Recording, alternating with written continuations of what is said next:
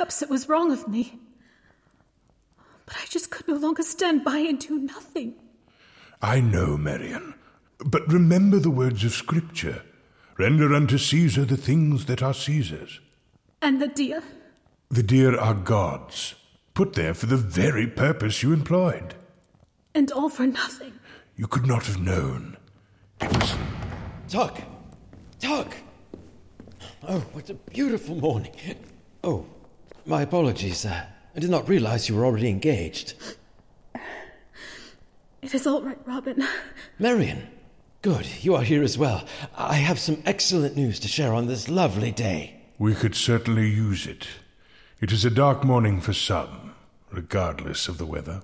I'm detecting some sort of dreary undertone in your words, Friar. And, Marian, what are you. Is something wrong? Wrong? Nothing at all. Only I have broken the king's law to provide food for a starving child. The law? What have you. Do you remember the conversation we had the other night? I, uh. Well, yes, of course. You said we were going to do something. You urged me to be patient. Marian. Uh... But nothing happened. Save for that awful proposal. What have you done? I couldn't wait. I had to do something. Marian. Uh, I, I killed a deer, Robin. One of the most heinous crimes in John's kingdom. To provide for the starving child. But, Marian, uh, that is a crime punishable by death. I am well aware, Robin. Oh, but, Marian, as a wise woman once told me, trading one life for another is folly, as all human life is equal. It's called sacrifice. An unnecessary one. You had need to do nothing. I kept my oath to you. You. You did? I too have committed a crime punishable by death. And for the very same reason. Oh, Robin. You do not understand. I understand perfectly. And perhaps I should have done so much sooner. The pair of us may end up as fugitives before all this is ended, but for a good cause. You were right all along, Marian. I, I noticed some money in the treasury here, a, a discrepancy. It appears Reeves has been. Uh, oh, but I digress. I took the opportunity to divest the kingdom of but a few coins to help that beloved child, and, and I was able to. We were too late. What? The child has died, Robin. Died? When? Last night. Oh. Oh, dear God in heaven. I, I was just there.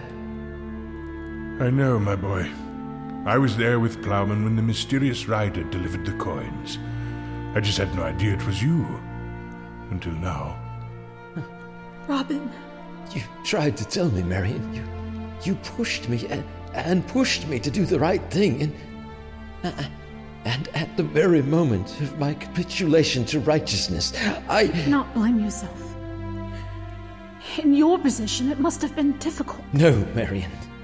Please don't try to assuage my guilt. This is a harsh reality I shall not shirk. We both bear responsibility. I could have acted sooner. I knew what was right, but chose to bide my time. I thought I could change John's mind, but I fear he crossed some unseen line into darkness. I should have known. Oh, Marian. if I may interject, there is no question regarding the tragedy before us. There is also no question that the past cannot be changed. That hardly helps in this moment, Tuck. And yet, this moment is all we have. What. What are you not telling us, Friar? I walked the woods this morning, deep in my early prayers. My path took me near a clearing. Oh no. Where I saw two of the king's men gathered round what appeared to be the site where a sly and tender hearted hunter had performed a field dressing on some large animal. One of the king's deer, perhaps? Y- Yes, I. The animal was so heavy, and I did not wish the meat to spoil. It is all right, my dear Marian. You needn't defend yourself to me. I say this only to alert you both that the king will soon be aware that someone has been hunting the royal herd. And I'm sure I shall hear of it soon enough. In fact, those same deputies are no doubt waiting for me back at the castle. I may be able to head off an investigation, at least for a time. But you will need to do so without raising suspicion. You have your own well meaning transgression to think about. for all the good it did. That sack of coin was meant for bread. But now it goes for nothing. Not quite nothing. But. But the child is. Your bread has been turned to stone, dear Robin. I don't understand. Do you think a father, unable to feed his children, could then afford headstone for their graves? Perhaps your gift did not save any lives, but it has given those who remain a proper place to remember the lives that were lost. A small consolation. Perhaps. But it is all we have. And we have little time to seek such consolation, for there is real danger on the horizon. Both of you are in serious threat of being discovered. You must tread lightly or your remarks about becoming fugitives will turn to horrible reality.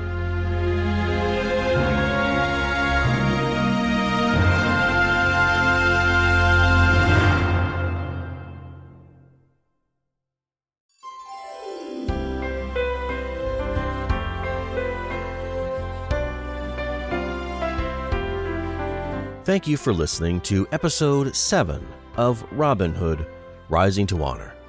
In the cast, you heard Alicia Hansen as Maid Marian, Andy Harvey as Friar Tuck, and Jonathan Cooke as Robin Hood. Sound design by Alicia Hansen. Music by Dominic Treis. Robin Hood Rising to Honor is written, directed, and produced by Craig Hart, Alicia Hansen, and Jonathan Cooke. Robin Hood Rising to Honor is a production of LRT Media and Eternal Future Productions.